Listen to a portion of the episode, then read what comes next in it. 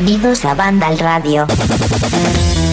Me lo voy a apuntar aquí en el cuaderno este que tengo con la tapa bien en grande Banda al Radio. Son notas y diréis, joder, qué antiguo eres, ¿no? Sí, pero es que este cuaderno de papel, aquí hay cosas, tiene muy pocas hojas, pero las que tiene, tiene los secretos, los ingredientes mágicos de, la retransmisión de, Banda al Radio. Parece que me toma una seta mágica, ¿verdad? pues no. Pero bueno, que me ha apuntado. A ver, hoy, eh, programa número 19 de la novena temporada vuelve en este 2022 Alberto González. Muy buenas, Alberto. Muy buenas, madre mía, qué bienvenida más bonita, ¿no? No tenías ni idea ni que te iba a decir esto. no, no, no, me ha salido el corazón por la boca diciendo, madre mía, yo entro ya el primero, qué alegría. Pues sí, la verdad es que sí, después de estas semanas de vacaciones, que entre una cosa y otra, pues no he podido estar con vosotros. ¿Cómo es el nombre de la serie que aparecerá en septiembre de este año? El Señor de los, Anillos es el. Los, exactamente, es el nombre principal, pero se llama Los Anillos del Poder. Los, Anillos, de Poder. De poder. Se te pusieron los pelos de punta, ¿no? Cuando viste el teaser creo ese. Que, creo que me quedé como Jeff, eh, Jeff Bezos, ¿no? Calvo porque me arranqué los pelos. Digo, madre mía, cosa más chula. Y además es verdad que tiene un título como potente, ¿no? Eh, muy propio de, de, lo que sería uno de los libros estos de la colección de la Tierra Media que sacó Christopher Tolkien con los trabajos de su padre, con los extractos, e-, etcétera, etcétera. Y yo creo que puede ser una gran serie. Este teaser que está hecho de forma manual, ¿no? Porque es con una serie de herreros echando el, el, el, así hirviente, haciendo la plata. Fue como muy bonito, muy original, una forma muy original de, anunciar algo. Y creo que a raíz, pues además de, ¿no? del, del propio contenido y de todo lo poquito que se ha filtrado, porque la serie sigue siendo un misterio, esto es bastante interesante. Creo que está en buenas manos el, el, futuro ¿no? de la Tierra Media, o el pasado en este caso. Parece que lo están cuidando mucho, ¿no? Todo. Como que les hace ilusión a ellos mismos el hacer esta producción, parece. Sí, creo que sí, pues, nunca se puede poner la mano en el fuego porque las adaptaciones suelen ser bastante comprometidas y este material es bastante delicado, ¿no? Estamos hablando de Tolkien, una persona y de un, de un escritor muy, muy, muy leído y muy importante para muchísimas personas que ha tenido sus grandes películas en la historia del cine, pero claro, este tema, esta adaptación de la segunda edad, de los cuentos inconclusos, del parte del Silmarillion, de los apéndices, es algo bastante delicado, pero sé que el Tolkien State, aquellos que se encargan de gestionar los derechos de Tolkien y de todas sus adaptaciones, etcétera, etcétera, están muy contentos con lo que se está haciendo. Y los consultores, todo el mundo que está involucrado en la producción, Bayona, que va a ser el director de los primeros episodios, creo, me da el pálpito de que se van a hacer las cosas bastante bien y tengo mucha fe y muchas ganas de que llegue ya septiembre. Se estaba preguntando Jorge, pero ¿por qué le dice nada sobre el Señor de los Anillos si se puede tirar aquí horas hablando solo de eso? Bueno, es que después de varias semanas eh, que has tomado de vacaciones y que vuelvas al programa Banda Radio, la redacción ya llevas unos días trabajando, por supuesto, codo con codo con el resto. ¿Qué has hecho las vacaciones así muy rápidamente? Y paso a saludar a Jorge ahora. Pues descansar, pintar, ver mucho cine y leer. Pintar, ojo, pintar los... Miniaturas. Eh, exactamente, exactamente. Y sobre todo eh, leer mucho, porque me he puesto de propósito de año nuevo eh, intentar leer más, porque es verdad que leo, pero no lo suficiente y es algo que me gusta mucho y me relaja y me ayuda bastante también para conciliar el sueño. Pues me encanta oírlo aquí una vez más, que eh, aquí en Banda el Radio se aboga por la lectura y también los videojuegos, evidentemente, pero que hay que leer tal y como le gusta a Jorge Cano. Muy buenas. Hola, muy buenas. Anda que no hay temas para hablar, ¿eh? Esta misma semana, que luego centrará prácticamente esta edición, no es para menos, es una de las noticias más importantes, o una de las compras en tecnología más importantes de la historia. Pues eh, ya el martes eh, pudisteis hacer una grabación por cierto, si alguien se lo ha perdido, hay un Express, un Banda Radio Express disponible con las primeras impresiones calentitas después del anuncio de la compra de Microsoft a un gigante como Activision Blizzard, ¿no? Pues sí, creo que ya advertimos la semana pasada que 2022 viene fuerte. Va a ser un año muy emocionante en el mundo de los videojuegos, tanto por los lanzamientos como por las noticias que se van a producir, aunque no podíamos imaginar que lo que nos esperaba a la vuelta de la esquina era una noticia de semejante magnitud que me recordé una palabra que ha caído en desuso en el mundillo del videojuego, que se usaba mucho en finales de los 90, primeros 2000. Yo me acuerdo perfectamente los arranques de, de Vandal y los foros de Vandal. Esto los más veteranos lo sabrán, que se utilizaba mucho la palabra megatón, que era una palabra que, que era para definir una noticia muy importante, mucho más importante de lo normal, ¿no? Se hablaba del megatón. Y me acordé otro día de ella a raíz de esto, de ese plan, esto es un esto sí que es un megatón. Eh, que una, una, noticia como esta, que además ni se había filtrado, ni se había rumoreado. Nada, ni una pista, ¿no? Nada, nada, nada. Nada, nada. Y, y, nos golpea a todos con un bofetón increíble que nos, nos, deja alucinados. Pues esto era lo que los megatones de antaño se referían a este tipo de noticias.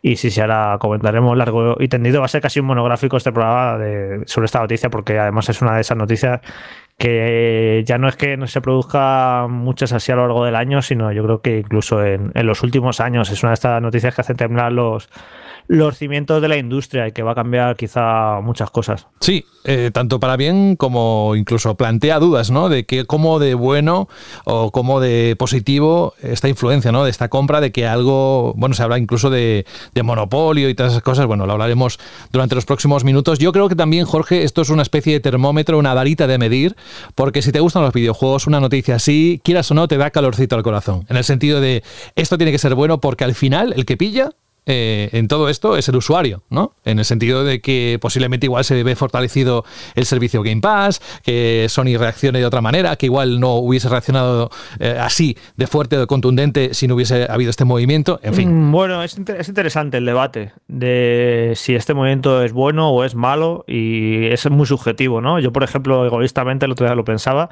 que yo soy un usuario fiel de Game Pass y que lo defiendo aquí muchísimo desde el principio. Entonces pensaba, bueno, pues esto va a significar que más juegos van a llegar a Game Pass porque todo el catálogo de Activision va a acabar llegando a, Game Pass. Entonces, egoístamente pensaba, esto es bueno para mí, ¿no? Como, como usuario. Pero hay reflexiones interesantes por ahí que, que dicen que hasta qué punto ¿A quién beneficia esto realmente? ¿no? Porque una cosa es que Microsoft compre estudios, como ha estado haciendo en los últimos años, que bueno, pues a lo mejor eso, al, comprar esos estudios, eso da, les da una seguridad financiera a esos estudios que quizás no tenían y un apoyo para poder dar lo mejor de sí, ¿no? Eh, eso es una cosa, pero comprar una, que una gran compañía compre a otra gran compañía que sin necesidad de esa compra Activision Blizzard iba a, iba a seguir sacando sus juegos en los próximos años, que eh, eso en que nos beneficia realmente, ¿no? Es interesante, ¿eh? el, debate ha habido muy, buenas reflexiones al respecto. Bueno, en cualquier caso, hoy es el momento, es la semana en la que se ha producido esta noticia, este megatón, que por cierto la palabra en el chat interno la adivinó Alberto, ponía megatón, dime qué es esa palabra y toma, ahí salió. Bueno, pues sí, sí me acuerdo de megatón, la verdad, y seguro que muchos de vosotros que nos escucháis también. Menudo megatón, Rubén Mercado, ¿cómo estás? Pues muy bien, pues sí, pedazo de megatón. La verdad es que algo sorprendente y algo que seguramente cambie la forma de, de ver ese tipo de adquisiciones. Y lo que dice Jorge, yo creo que es un debate súper largo del que la gente está sacando conclusiones sin saber absolutamente nada, porque Microsoft aún no ha dicho absolutamente nada, ni estrategia de presente, ni de futuro, ni de nada, y que yo creo que, una adquisición así posiblemente cambie también la fórmula o la forma en la que le darán forma, nunca mejor dicho, este nuevo propietario. ¿no? Yo creo que luego durante el programa hablaremos eh, largo y tendido del tema y de qué puede pasar, qué no puede pasar, eh, pero bueno, pues yo creo que es a partir de ahora va a haber un antes y un después y será bueno, yo creo que sí. Eh, ¿Para quién? Yo creo que al final creo que será bueno para el sector siempre y cuando se van a llevarlo bien. Eh, yo creo que si alguien sabe llevar bien estas cosas por la experiencia que tiene en este tipo de adquisiciones, aunque sea de estudios y no de compañías, es Microsoft, con lo que bueno, tendremos que ir viendo cómo, cómo avanzando todo esto. Pero yo creo que el programa de hoy vamos a hablar de muchas cosas y seguramente muchas serán ciertas y reales y muchas otras pues eh, no se cumplirán con lo que nosotros esperamos o pensamos, ¿no? Porque esto está en manos de quien está y depende de muchas cosas eh, el tomar decisiones o cómo no tomar decisiones. Pero bueno, hablaremos durante el programa y seguro que sacaremos algunas dudas y crearemos algunas otras. Pues muy contentos de tenerte aquí porque además creo que es clave para que nos aportes más tu perspectiva de lo que ha ocurrido estos días, ya que está siendo bueno, pues un mega análisis eh, a, en todos los frentes. Eh, la noticia se ha hecho eco prácticamente todos los medios del mundo, así que bueno, ahora entraremos en ello y tengo también aquí conectado a Franje Matas, que también le echamos de menos la semana pasada, pero le hemos recuperado eh, y espero que con ánimo de contar todo lo que piensa alrededor no solo de Microsoft, sino de la vida en general y de los videojuegos en general. Muy buena, pues sí, sí, sí, aquí estamos. Esta noticia ha sido como, no sé, como si de repente, no sé, el Real Madrid ficha a Messi, ¿sabes? O algo así, ¿no? Como que una de esas situaciones, ¿no? Que en el periodismo en general y el periodismo especializado en cualquier tema en concreto, ¿no? Como que te da como muchísima ilusión simplemente por la importancia que tiene, ¿no? Están más o menos de acuerdo, pero sabes que es algo súper importante, ¿no? Y que te dan ganas de estar trabajando en lo que trabajas, ¿no? Informando de lo que informas. Sí, es también, es verdad, es uno de los sentimientos también que se me cruzaron esta semana de, decir, qué chulo tener un espacio como banda al radio donde poder debatir este tipo de cosas, ¿no? Estas noticias que todo el mundo está en boca en todas las redes sociales. Bueno, pues oye, bienvenido Fran, desde luego nos encanta también tenerte a ti y también, por otro lado, Jorge, menos mal que ha salido esta noticia porque los análisis irán llegando ya cuando entremos en el mes de febrero ya casi prácticamente lo que haya actualidad, si es cosas así, evidentemente tendrá su espacio, pero que en cuanto a análisis estamos en ese impasse de tiempo al comenzar el año. Fijaos, no llevamos casi ni el mes cumplido y todo lo que está saliendo alrededor de, noticias en el mundo de los videojuegos, pero al menos esta edición 19 nos la ha apañado, ¿no? Sí, sí, pero bueno, el mes de febrero viene súper fuerte en cuanto a lanzamiento, va a ser prácticamente todos los programas análisis y análisis y más análisis, y bueno, ya, incluso la semana que viene ya, ya hay cosas bastante interesantes, así que bueno, ahora tocan unos programas de reflexión y demás, pero a partir yo creo que ya de la semana que viene va a ser todo análisis e, e impresiones. Venga, pues vamos a, ello. Yo no ni siquiera os he saludado ni os he dicho mi nombre, pero ya me conocéis. Saludos de José de la Fuente. Hoy es una edición especial, sobre todo por la noticia que hemos comentado, pero como siempre entendemos que muchos de vosotros y muchas de vosotras no todavía igual no tenéis todos los detalles. Ahora vamos a entrar en el bloque de noticias y os damos contexto de este megatón.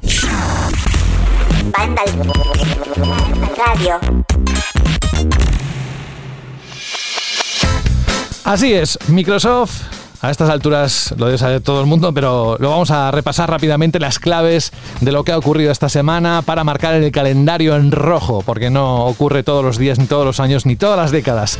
Microsoft anunció este martes a través de su página oficial la adquisición de Activision Blizzard y King, una compra que se había comenzado a rumorear justo unos minutos antes de que la compañía matriz de Xbox la haya confirmado. El total de esta adquisición, agarraos, asciende a los 68.700 millones de dólares, dado que Microsoft o Microsoft ha acordado comprar todas las acciones de Activision Blizzard a un precio de 95 dólares cada una.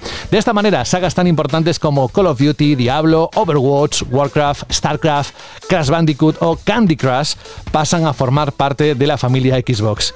Como alguien decía en Twitter, en las redes, mm, recuerda algo así como ahora mi abuela también va a ser, se va a suscribir al servicio de Game Pass, ¿no? Por el Candy Crush.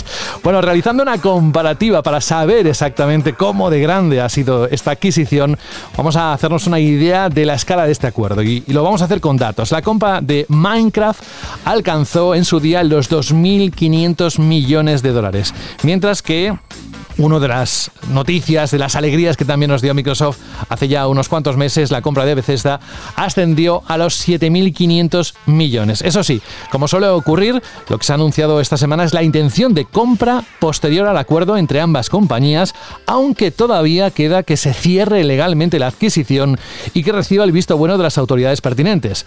Cuando eso ocurra, como explican, Microsoft se convertirá en la tercera compañía de videojuegos en cuestión de ingresos por detrás de Tencent y Sony casi nada. ¿eh? A nivel estructural, el total de empleados de Microsoft aumentará casi 10.000 nuevas personas que formarán parte de los estudios que estas compañías tienen repartidos por el mundo. Uno de ellos es Bobby Kotick, el CEO de Activision, del que se ha confirmado que mantendrá de momento su cargo en la compañía pese a la reciente polémica por los casos de acoso en el entorno laboral. Y ahora, antes de dejar hablar al resto de compañeros, tan solo decir que algunas de las sagas principales que formarán parte del catálogo de Xbox serán, pues Call of Duty, Crash Bandicoot, Guitar Hero, Tony Hawk's, Spyro, Skylanders, Warcraft, el World of Warcraft, Starcraft, Diablo, Hearthstone, eh, Heroes of the Storm, Overwatch, Candy Crush Saga. ¿Llegarán estos juegos a Game Pass? Si no, Jorge, claro, son partes de las dudas, de las preguntas que se han hecho en general entre la gente cuando hemos conocido la noticia y es precisamente puntos importantes también para debatir ahora en los próximos minutos. Sí, bueno, ahora mismo estamos en unas horas, en unos días de muchos eh, dimes y diretes, que expresión más viejuna, por cierto, pero me parece bonita. Y, Estás hoy recordando, ¿eh? Sí, sí. Entonces, claro, ¿qué pasa? Que, que todo el mundo especulando, que si los juegos van a ser exclusivos, que si no van a ser exclusivos, que si algunos sí, que si algunos no.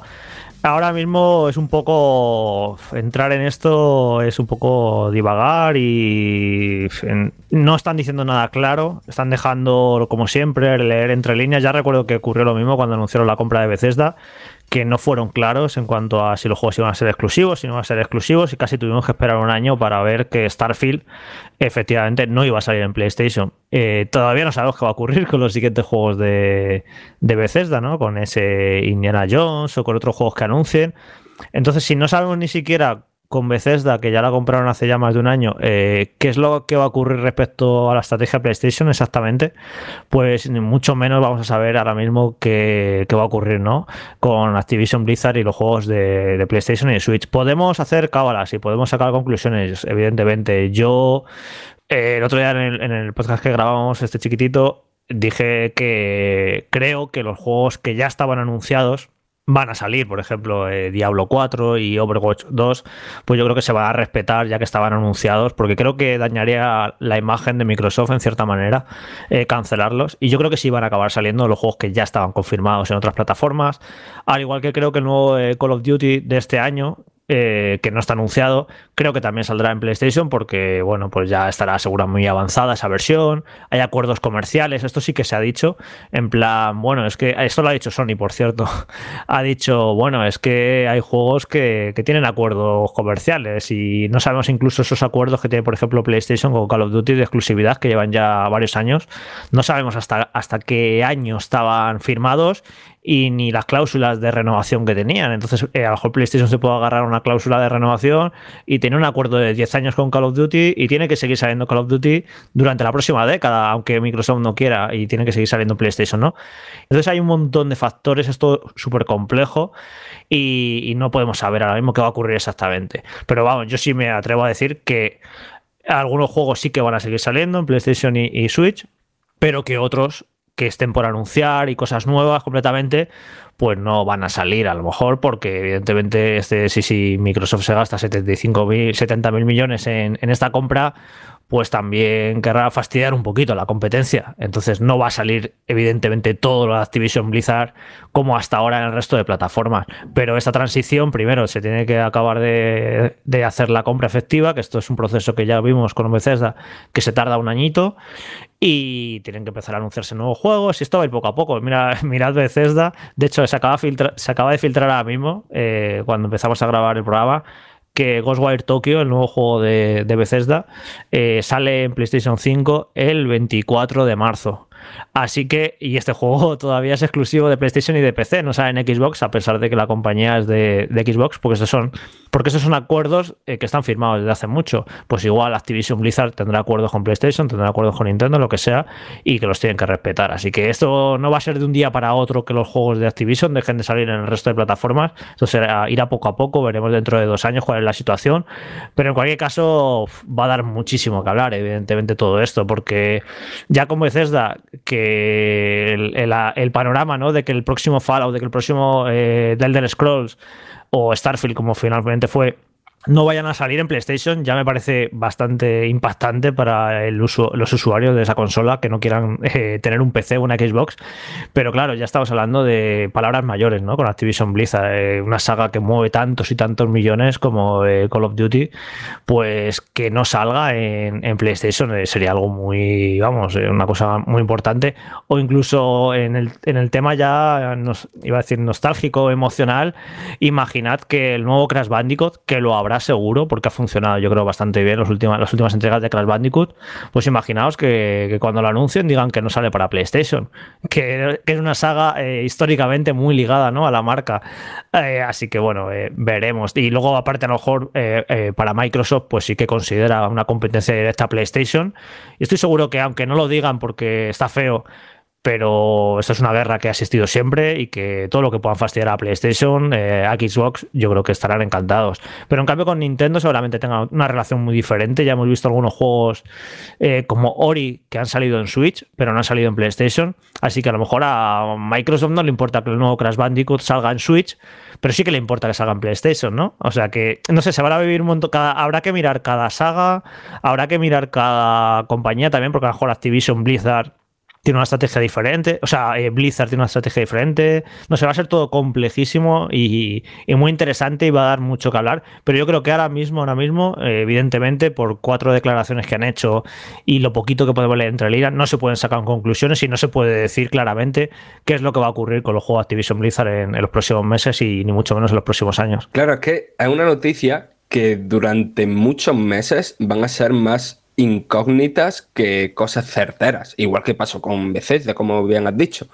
Pero creo que se está dejando, o sea, evidentemente, las cosas que más nos importan a nosotros y a nuestra audiencia, que no es toda la audiencia de los videojuegos, es, por una parte, lo de van a llegar a juegos Game Pass y por otra parte, que los juegos van a ser exclusivos. Pero aparte de eso, creo que es muy importante el ver los motivos más allá de las exclusividades que ha podido llevar a, Xbox, a Microsoft, a comprar Activision Blizzard por más de nueve veces. Que si hacéis la cuenta eso, esto es casi diez veces lo que, lo que costó Bethesda. Y se está dejando muy fuera de la ecuación todo lo de King.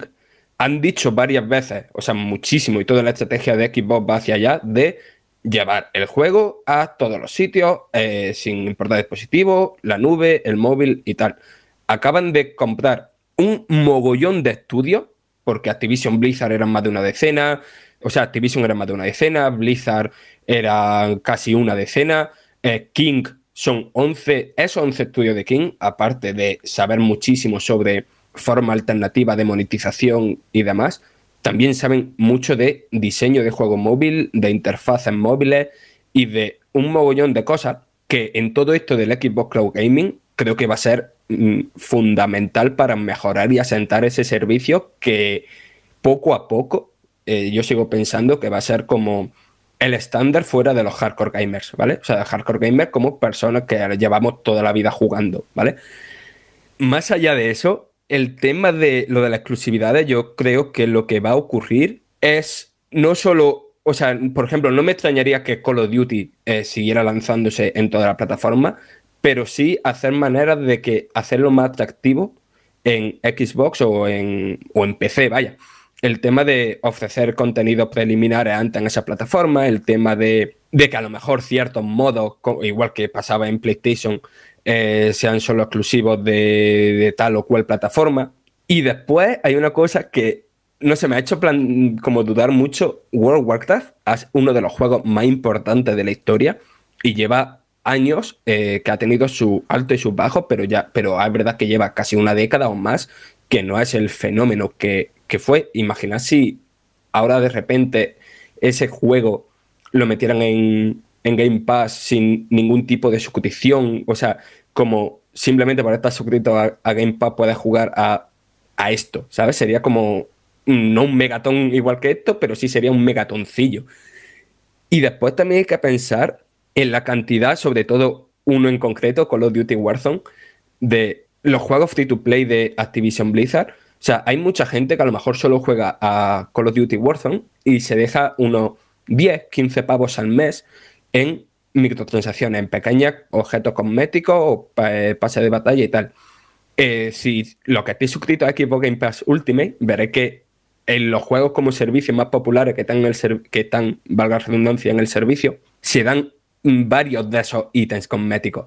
Si empiezan a dar ítems cosméticos de Warzone en Xbox Game Pass Ultimate, puede ocurrir que la gente que de normal se gastaba sus 15 pavos en Warzone se los pasen a gastar en Game Pass Ultimate simplemente por eso y accediendo a todo lo demás. Un par, de, un par de incisos que creo que es importante sobre el precio de la compra, que yo creo que a todos nos ha sorprendido, ¿no? Nos ha parecido una auténtica burrada. De hecho, ha sido tan eh, grande que ha saltado a, medios generalistas, que ha habido noticias, por cierto, muy divertidas, porque estaban comprando a los creadores de Candy Crush, a los creadores de, Call of Duty. Y entonces a todos nos ha sorprendido ¿no? la, cifra. Y he estado mirando mientras hablabas cuánto ingresó Activision Blizzard, por ejemplo, en 2020, porque todavía 2020 no han presentado, o sea, 2021 no han presentado resultados financieros. Y en 2020 también es cierto que 2020 fue un año especialmente bueno por el COVID, pero, pero no, y este año seguramente hayan bajado, pero no creo que mucho. En 2020 Activision Blizzard e, e ingresó 8.000 millones, ¿vale? O sea, que fueron también resultados récord, 8.000 millones. Así que para que veáis eh, la capacidad ¿no? de esta compañía de, generar ingresos, que es brutal y que aunque nos puede parecer que la compra es descomunal, pues a lo mejor es una compra que en 10 años, en una década, ya, ya la ha amortizado Microsoft. Y aparte que, bueno, que Microsoft es una compañía que tiene tanto, tanto, tanto dinero que tampoco creo que estén como muy, especialmente eh, preocupados ¿no? de, de cuánto tiempo van a tardar en amortizar esta compra, pero que la gente se haga una idea de que Activision Blizzard es un gigante que genera una cantidad de, dinero brutal. Y por cierto, Fran, también he estado mirando, además esta noticia la, la hiciste tú en noviembre de 2020, que durante esos meses Activision Blizzard, eh, la mitad de sus ingresos procedieron de los micropagos. Ojo, esto es importantísimo. Que una compañía como esta, la mitad de sus ingresos sean de micropagos de, eh, de Warzone, de Candy Crush Saga me parece bestial, ¿eh? El, la mitad de, de, los ingresos de la compañía que sean, de, que sean de micropagos en relación a lo que estabas hablando ahora. Que de hecho, Jorge, eh, solo por apuntar ya y afinar un poco más con el dato, eh, Candy Crush Saga durante 2021 facturó más de 1.200 millones de dólares. Estamos hablando un juego de móvil de King, concretamente, que es capaz de igualar, ¿no? O llegar a lo que facturan, pues, gigantes como Pokémon Go, como eh, Garena Free Fire, estos tipos de, juegos eh, asiáticos que también tienen mucho tirón, Coin Master, etcétera. Pero es que estamos hablando de que si solo con un juego de móviles llegas a esas cifras mmm, absolutamente desorbitadas a conseguir tanto dinero y a mantener a una audiencia enganchada durante tantos años, porque Candy Crush tiene muchísimos años, tienes ahí una eh, máquina de hacer dinero que te va a ir amortizando esta compra que en principio puede parecer absolutamente colosal y que son cifras eh, que nos que superan ¿no? a, las, adquisiciones de las grandes corporaciones tecnológicas, pero que se van a amortizar. Y ya no solo lo que puedas ganar con, con el videojuego a través de micropagos o a través de lanzamientos o exclusividades en, servicios, como comentaba Fran, es que tienes licencias muy jugosas que tienen una serie de aplicaciones brutales. Eh, Call of Duty no es solo un videojuego, puede ser una gran película, puede ser una gran serie y puede dar pie a, muchísimos, eh, a muchísimas adaptaciones a diferentes medios de entretenimiento. Eh, World of Warcraft, ya lo hemos visto, tiene su película, tiene su adaptación y puede ir a más, como también comentaba Fran, puedes abrir ese juego a otros mercados. Eh, incluso imagínate ¿no? que puedas acceder de una forma cómoda a través de tu móvil gracias al juego en la nube. Es que eh, la jugada ya no es solo voy a tener estos juegos exclusivos, que los puedes llegar a tener o puedes intentar fragmentar el mercado, que tampoco es demasiado inteligente. La propia Microsoft no lo hizo con Minecraft. Minecraft es un juego que ha ido creciendo en todas las plataformas en las que está disponible, y no están pocas. Es decir, ellos no son tontos, no se van a cerrar a posibilidades de eh, vamos a dejar este juego exclusivo porque así tenemos un valor añadido en la, en la marca o en la plataforma en un servicio como Game Pass, pero tampoco van a, eh, a cerrar pu puertas al campo, ¿no? Es decir, ellos tienen en su, en su, poder ahora mismo una cartera de licencias de sagas y de activos, posiblemente una de las más importantes de la historia del videojuego, como Call of Duty, eh, etcétera, ¿no? porque la compra de Activision tiene consigo un portfolio muy interesante y creo que van a saber o van a ser lo suficientemente inteligentes como para aprovecharlo.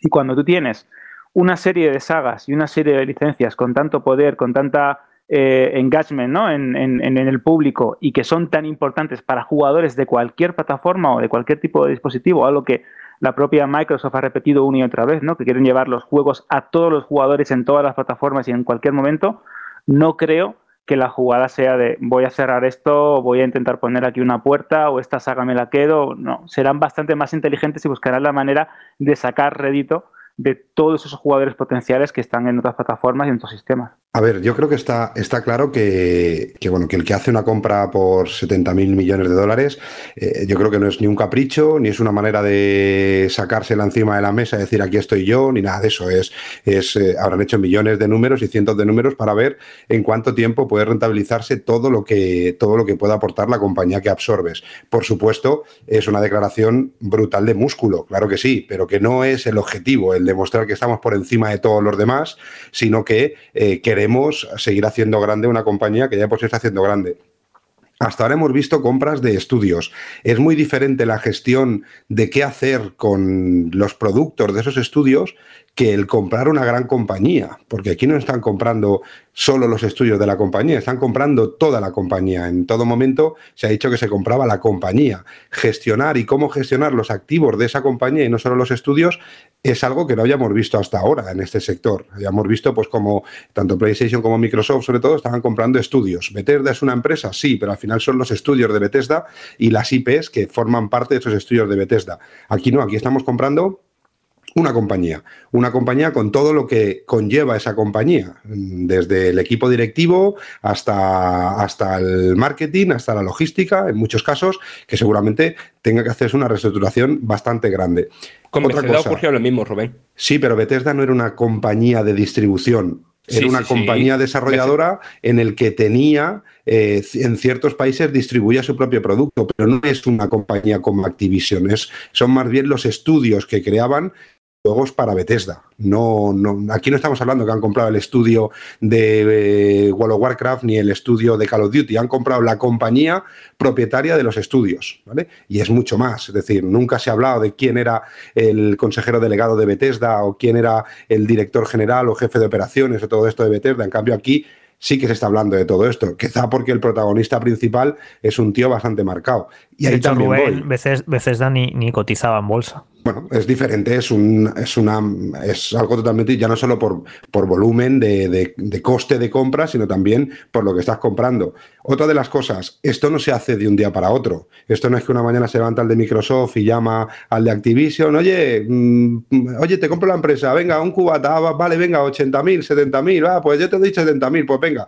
No, esto lleva tiempo esto mínimo, mínimo, mínimo, llevarán cinco o seis meses hablando seriamente de cómo hacerlo, cómo no hacerlo. ¿Recordáis hace relativamente poco con toda esta movida de Kotick los comentarios de Microsoft, ¿no? Del, presidente de Microsoft, diciendo que, que, no se estaban haciendo las cosas bien y que seguramente en sus manos serían las cosas de una manera diferente? Claro, ahí estaban en mitad de una negociación.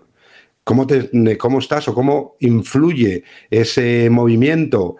¿Os acordáis también que hablábamos de por qué no lo echaban, de por qué no se ponían en contra de Kotick y todo esto? Estás en mitad de una megafusión, de la fusión más importante de la historia, con lo cual cualquier movimiento extraño está medido y mirado tanto por Activision como con Microsoft que ya estaría con las bases asentadas, con lo que también habrá que ver qué pasa con esto y el acuerdo este de que hasta el 2023 Kotick no se va, seguramente sea una de las partes normalmente que se negocia cuando una gran compañía o una compañía compra otra. Es que los grandes directivos de las empresas absorbidas normalmente se blindan con ciertos contratos que seguramente este contrato ya blindado ya estaba firmado con lo que tampoco se podía echar en mitad de la fusión. Es decir, se van entendiendo cosas o ciertos movimientos que a lo mejor no entendíamos de Activision en su momento y que ahora se va entendiendo el porqué, con lo que a veces es lo que yo siempre digo, no hay que ejecutar al, malo antes de saber el por qué no se ha ejecutado. Es decir, aquello que decíamos, oye, pues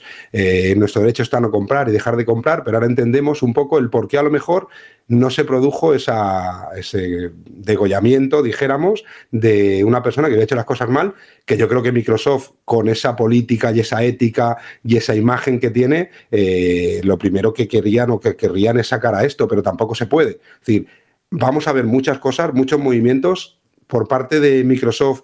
Tienen ahí una, batería de misiles tierra-aire para que en cada, en cada una de las presentaciones, en cada una de las reuniones, en cada uno de los eventos, en cada una de las ferias, en cada uno de los directos que pueda decir Microsoft que va a hacer, tiene ahí artillería pesada para poder ir lanzando pequeñas gotitas de lo que va a ser su estrategia. Pero por supuesto al final vuelvo a lo de siempre. Son empresas que viven de sus ingresos y seguramente todos los usuarios más acérrimos de Microsoft estarán locos porque de pronto el presidente de Microsoft diga que todos los juegos de Activision van a ser en el Game Pass, van a estar en el Game Pass desde el día 1 y no va a salir en PlayStation ni en ninguna otra plataforma, porque es lo que mucha gente, por lo que estoy viendo, está pidiendo. Y yo creo que no sería lo correcto. Al final las empresas tendrán que ver que aprovecharán este potencial por ser eh, estudios o una compañía o parte de sus propiedades. Pues seguramente sí, pero no creo que sean tan tontos como para privar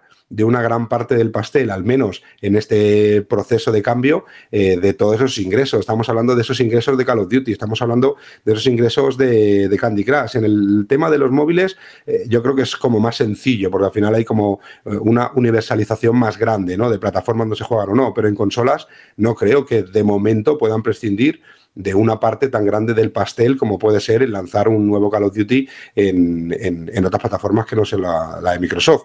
Pero iremos viéndolo. Yo creo que este va a ser una telenovela venezolana en el que cada semana o cada dos semanas vamos a tener noticias, vamos a tener rumores, vamos a tener confirmaciones, vamos a tener llantos, vamos a tener risas, vamos a tener vídeos y vamos a tener de todo que, oye, que también mola. No voy a decir que no, que también mola un poquito que, que se mueva el, el árbol como se ha movido ahora, porque esto yo creo que es una movida de árbol brutal y ahora esperar un poco cómo responden el resto de las compañías. Bueno, sobre todo la otra compañía, porque Nintendo un poco está un poco fuera de, esta guerra, ¿no? Pero a ver cómo responde PlayStation a este movimiento, que es una actividad del árbol bastante, bastante grande. De hecho, ahora en mayo, seguramente, cuando se anuncie el nuevo eh, Call of Duty, mm, yo, vamos, pongo la mano en el fuego a que seguro que se anuncia para PlayStation y ya veréis la que se va a liar, porque la gente va a empezar a decir, veis, veis, al final van a sacar sus juegos en PlayStation, no sé qué, van a sacar conclusiones de lo que va a ocurrir en los próximos años por este siguiente juego.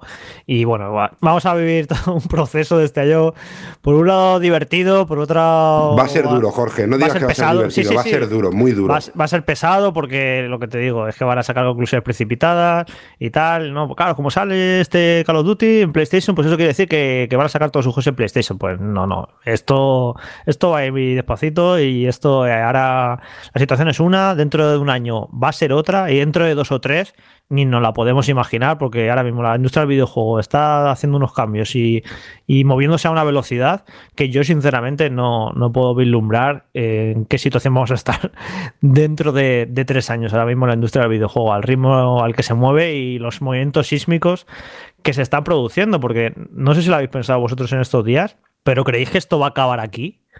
Que esto es como. Mm, no, no puede haber ya nada, tan loco y ya. Todo es superable, Jorge. Nos ha demostrado esto que todo es superable. Y esto acabará aquí.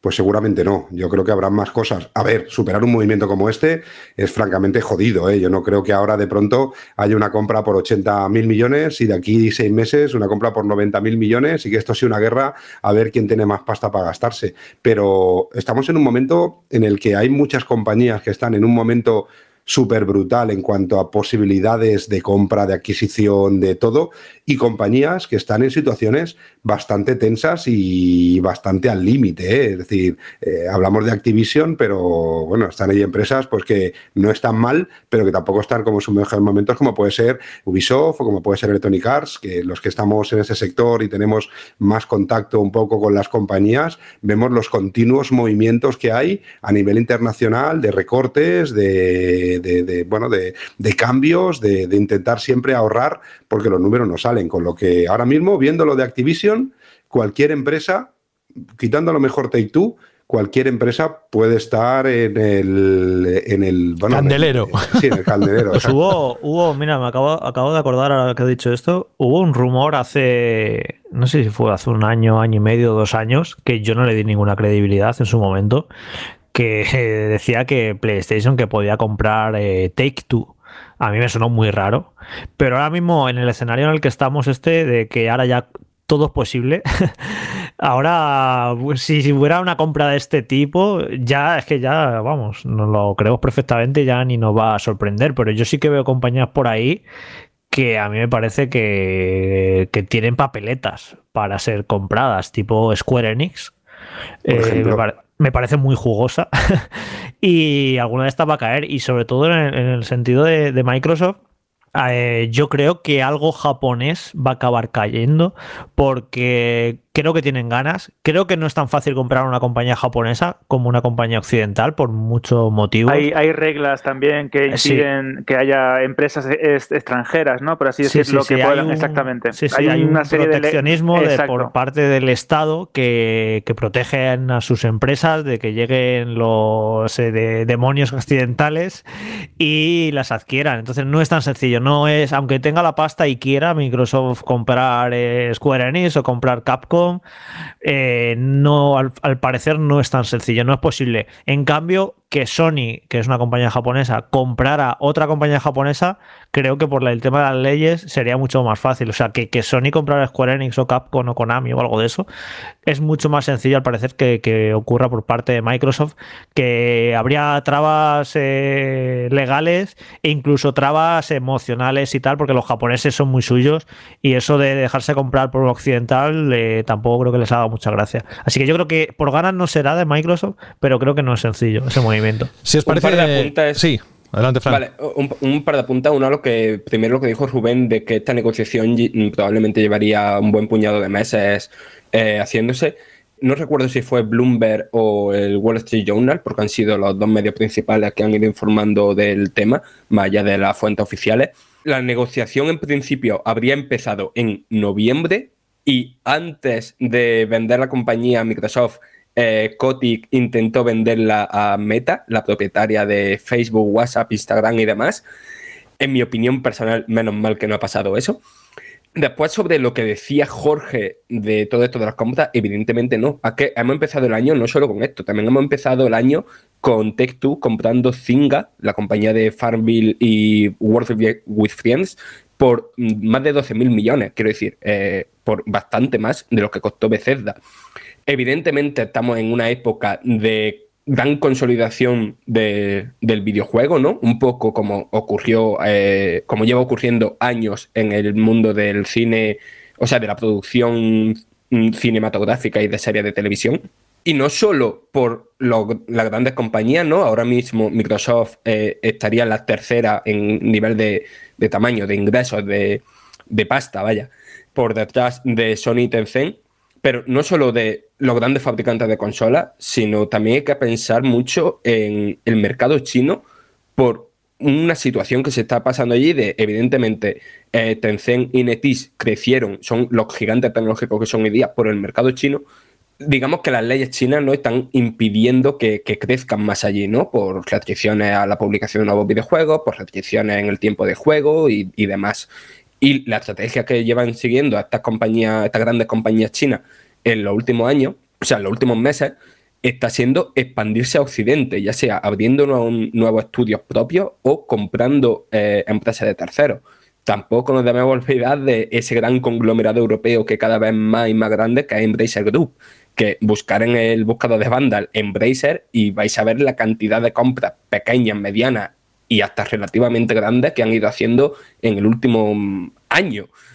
Quiero decir, eh, se viene una era de consolidación, en mi opinión, eh, no es algo positivo, pero que eso, estamos yendo de, de tener mucha empresa de videojuegos a tener grandes gigantes. Luego, si queréis, volvemos otra vez al tema de las exclusividades del catálogo y qué puede pasar con ello, pero como estamos hablando del tema de las adquisiciones y próximos movimientos que puede haber en esta industria, os recuerdo rápidamente que Geoff Kylie, el presentador y productor de The Game Awards y Summer Game Fest, recordó uno de estos días a través de Twitter el valor en bolsa de las grandes compañías third party del videojuego. Ninguna de ellas se acerca a la cantidad que pagará Microsoft por sumar a Game Studios decenas de estudios adicionales y numerosas sagas. Y recordad también que los billones en dólares son distintos a cómo los medimos aquí.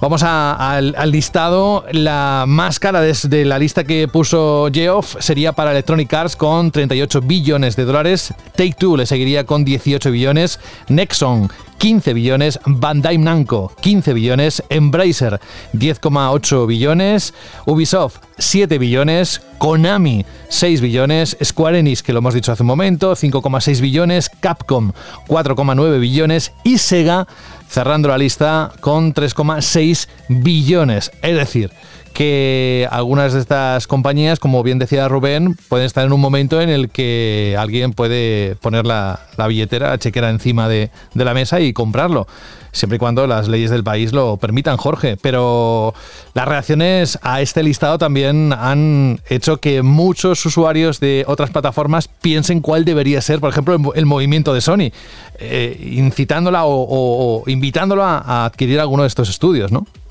Eh, un momento, Jorge, un, segundillo. Solo apunto una cosa, ¿eh? y, luego te dejo a ti, porque es a veces cuando hablamos de valor de una empresa en bolsa, no tiene por qué ser igual al valor de compra. Es decir, una empresa puede valer eh, ese dinero en bolsa, pero no significa que si tú tienes ese dinero puedas comprar la empresa. Es decir, tú no puedes hacerte con la compra de todas las acciones de una empresa si no tienes acuerdo con la empresa o con los directivos de la empresa que quieres comprar. Es decir, que tú puedes tener un valor o tu empresa puede tener un valor en bolsa de 10 millones, pero un valor de venta de 50 o de 60, porque estás comprando el valor de esa empresa más una serie de activos o de beneficios que va a poder tener la empresa durante los siguientes 7, 10 o 12 años. Normalmente se multiplica por 5, por 7. En empresas así se puede llegar a multiplicar hasta por 10, dependiendo un poco de el valor en bolsa, del último cierre anual, del último cierre fiscal, de ciertas cosas que hacen que,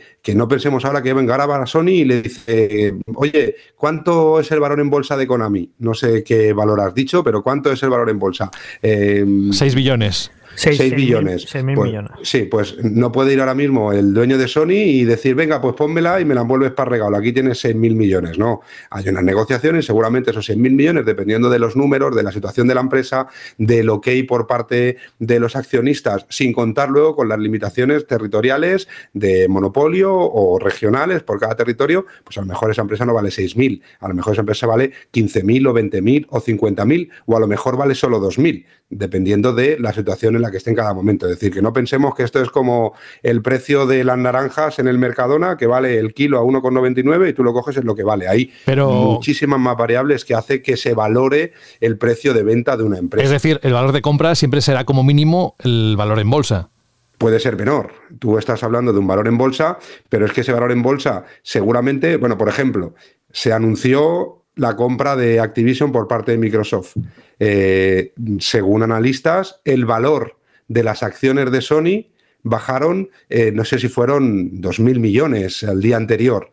No, no, bajó, bajaron 20.000 millones. 20 fue una bajada de como un 7, un 8% y en total son como unos 20.000 pues, millones. Entonces, bajaron 20.000 millones. ¿Qué significa? ¿Que si tú quieres comprar Sony el lunes vale 20.000 millones más que si la quieres comprar el miércoles? No. No, una cosa es el valor en bolsa por el valor de esa acción que tienen los inversores y otra cosa es el valor de compra eh, que una empresa quiera comprar a otra, que es muy, muy diferente. Hay muchas variables y muchas cosas que pueden cambiar el valor de una empresa por el futuro del sector en el que está, por eh, ciertas cosas internas que pueden pasar.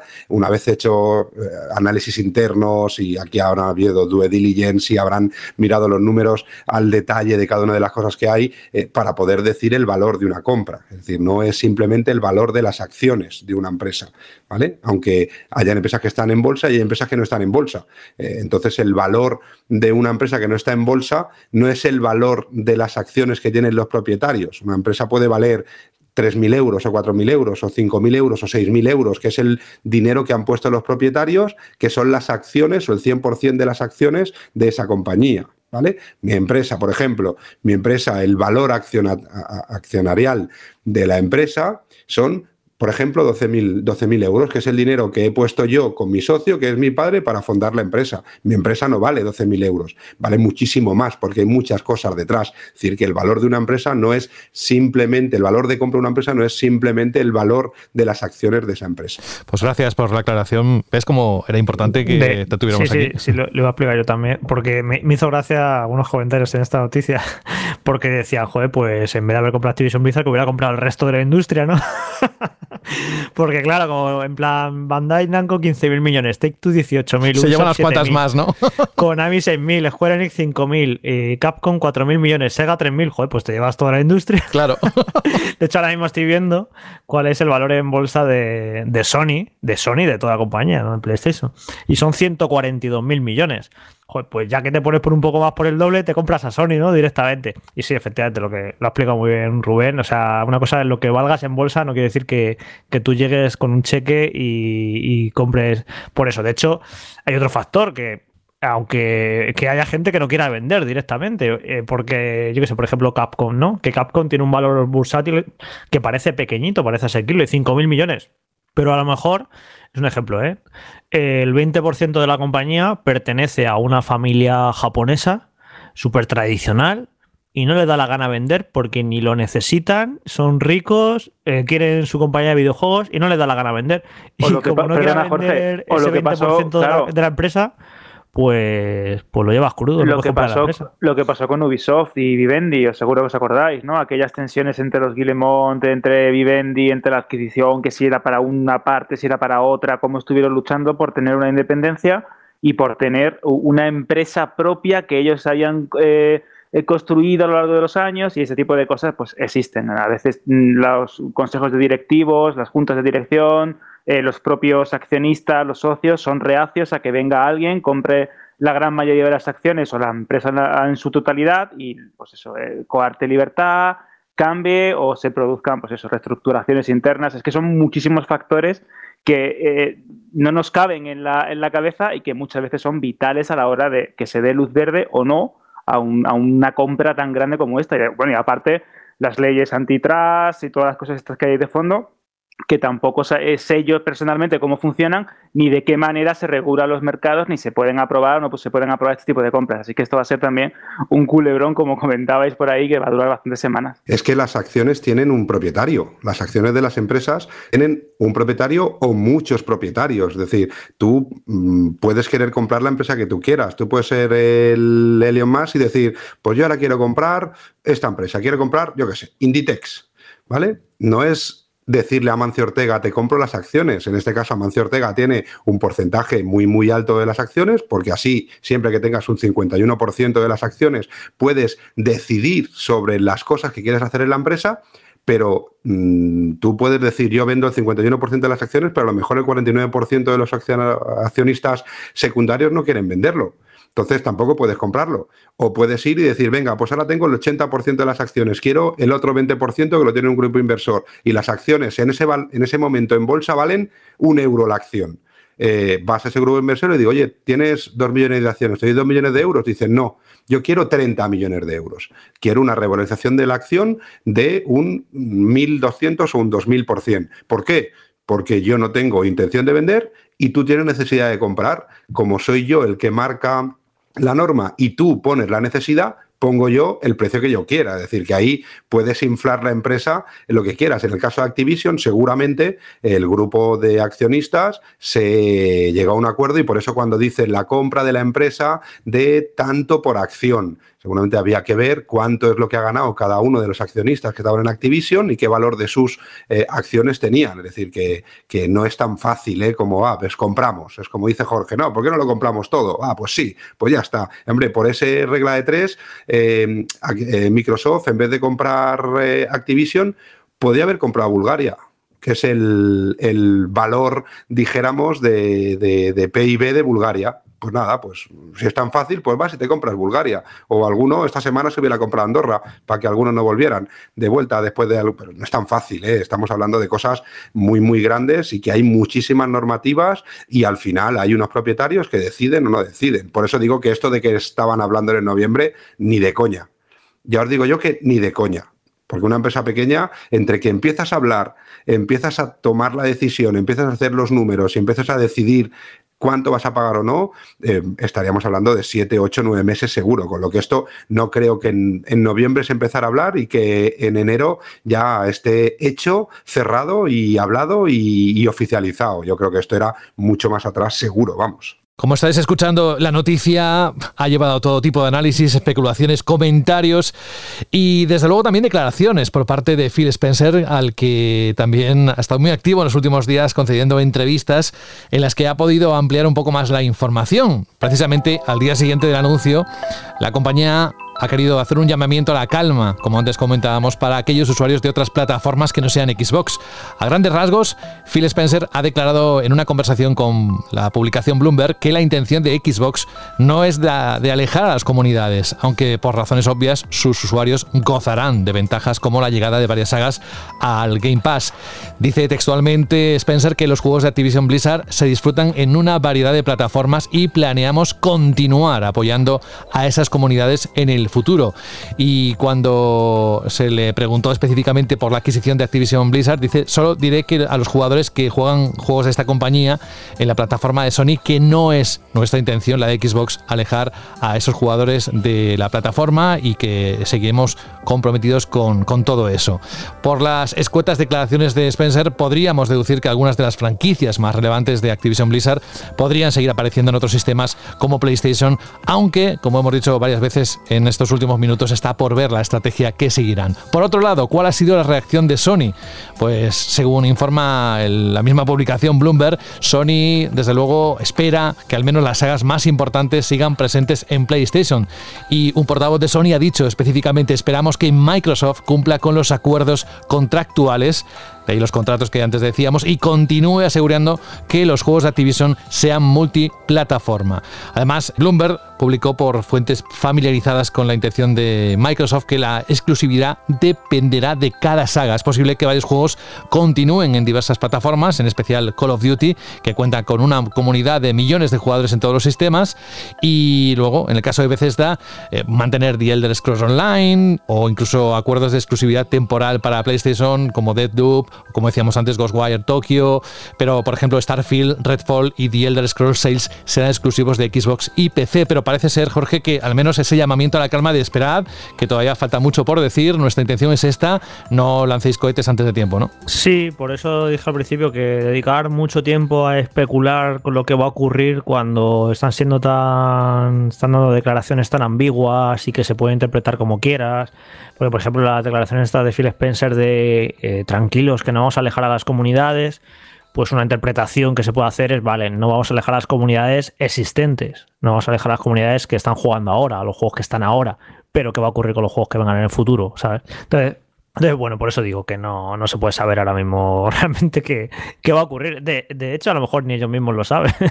Están todavía con ellos, son decisiones que tienen que ir tomando y que tienen muchísimo tiempo para tomarla, de todas maneras, durante los próximos meses. La estrategia que, que van a llevar, que me parece muy interesante, por cierto. Eh, eh, saberla, ¿no? Eh, ¿Qué es lo que va a hacer Xbox? Eh, porque, bueno, lo único que sabemos es el hecho de es lo que han hecho con Starfield que es un juego muy importante, es un desarrollo de un montón de años, es la nueva gran saga de Bethesda y, esa, y ese primer gran juego que va a publicar Bethesda con Xbox, de momento ya no sale en PlayStation. O sea, eso no sé si es una declaración de intenciones, si es una casualidad y luego con otro juego no va a ocurrir lo mismo, pero lo que es cierto es que el primer juego que van a publicar después de la compra de Bethesda es exclusivo.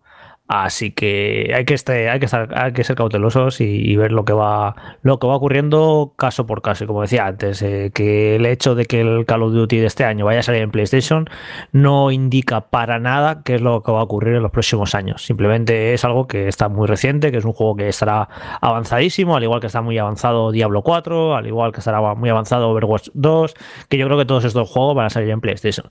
Pero lo que va a ocurrir de aquí a dos o tres años, yo sinceramente no, no tengo tengo ni, idea. Claro, es que hay que pensar que Activision Blizzard, hasta que la compra se formalice, eh, como muy tarde, según la intención de Microsoft, a finales del año fiscal 2023, es decir, eso sería para Microsoft, creo que junio de 2023, como muy tarde, eh, todas las decisiones que Activision Blizzard tome hasta ese momento, mm, Microsoft ahí no tienen nada que ver. Es decir, si en ese proceso empieza. sí que tiene mucho que ver, Fran. Claro que tiene que ver. Mm, ahora, mismo, ahora mismo, todas las decisiones en este proceso de compra, todas las decisiones internas y estratégicas que quiera tomar Activision Blizzard, en el momento que ya se ha hecho oficial de que va a haber esa compra por parte de Microsoft, todas y cada una, todas, estarán supeditadas y controladas por Microsoft. Entonces, el comentario de que Activision Blizzard va a continuar operando de forma. Eh, independiente hasta la compra?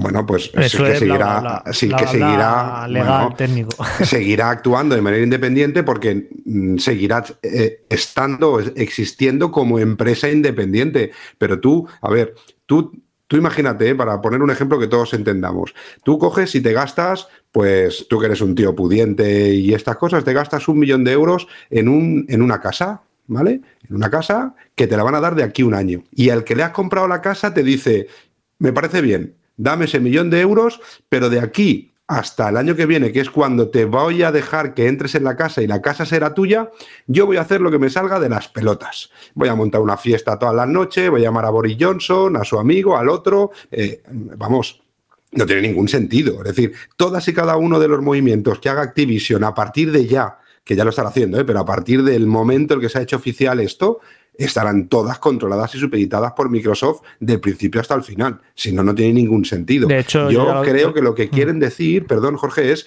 que en la finalización de la compra, es decir, todo ese proceso de reestructuración, de equipo directivo, de si va a ser Microsoft quien mande y esté por encima de cualquier otro directivo o jefe o el propietario de lo que sea de Activision, ese, proceso tendrá un tiempo y eso terminará en 2023, que, que justamente es, seguramente, normalmente, las, eh, los contratos un poco blindados de cambio y tal, que normalmente hacen los grandes CEOs de empresas que son absorbidas, son entre uno o dos años. Es mucha casualidad. Bueno, pues es en ese momento es cuando ya se habrá cambiado todo y se habrá finalizado. Pero ahora mismo todo lo que haga Activision, todo hasta si el señor Coti se quiere tirar un pedo en la oficina, estará supeditado por Microsoft, está clarísimo, vamos, por 80 mil millones, por supuesto. Y de hecho, y de hecho, estoy seguro que las próximas semanas vamos a empezar a ver los primeros juegos de Activision Blizzard en Game Pass.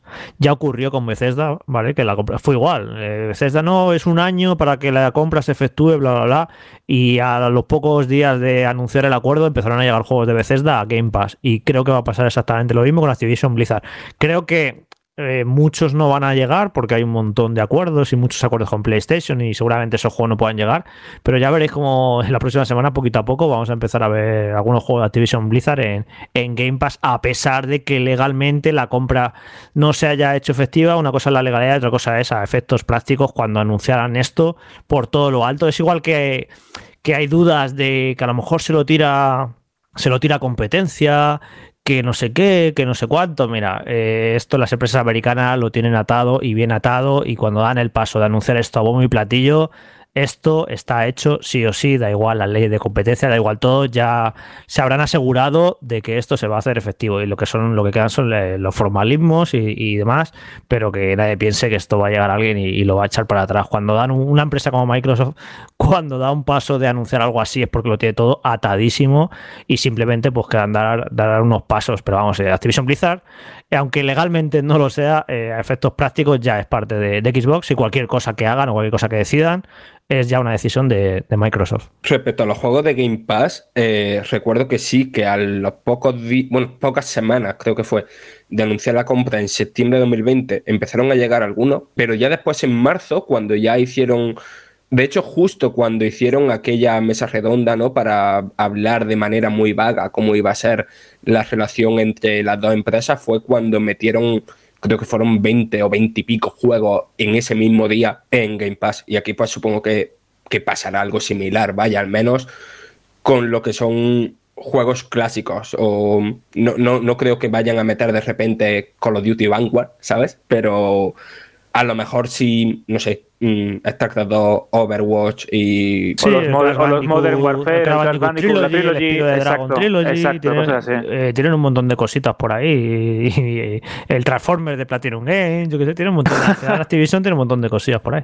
Los Tony Hawk. No solo Tony Hawk, eh, Alberto, también alguna otra saga que se hablaba como Guitar Hero, ¿no? Que ojalá ahora con la compra se reflote una licencia muy querida. Sí, de hecho, el actual consejero delegado ¿no? de, de Activision, Bobby, eh, Bobby El que hemos hablado un montón de veces y, que creo que tiene un historial bastante negativo a sus espaldas, estuvo comentando que cuando eh, se confirmó la compra y estuvieron en negociaciones y ya esto ya parecía que tenía ya un- una luz verde ¿no? por parte de la ejecutiva, eh, lo primero que se le vino a la cabeza era recuperar sagas como Guitar Hero, porque creían que tenían un gran potencial con ella, pero que no tenían ni los recursos ni la manera correcta ¿no? de poder hacerla. Ahora con Microsoft parece ser que dice que sí. Y también otras sagas menos conocidas, como, bueno, menos conocidas entre comillas, o más olvidadas, ¿no? Como Skylanders, que seguro que recordaréis estos juguetes interactivos que en su momento fueron un auténtico pelotazo y que en apenas unos años todo el mercado, toda la industria del videojuego, ¿no?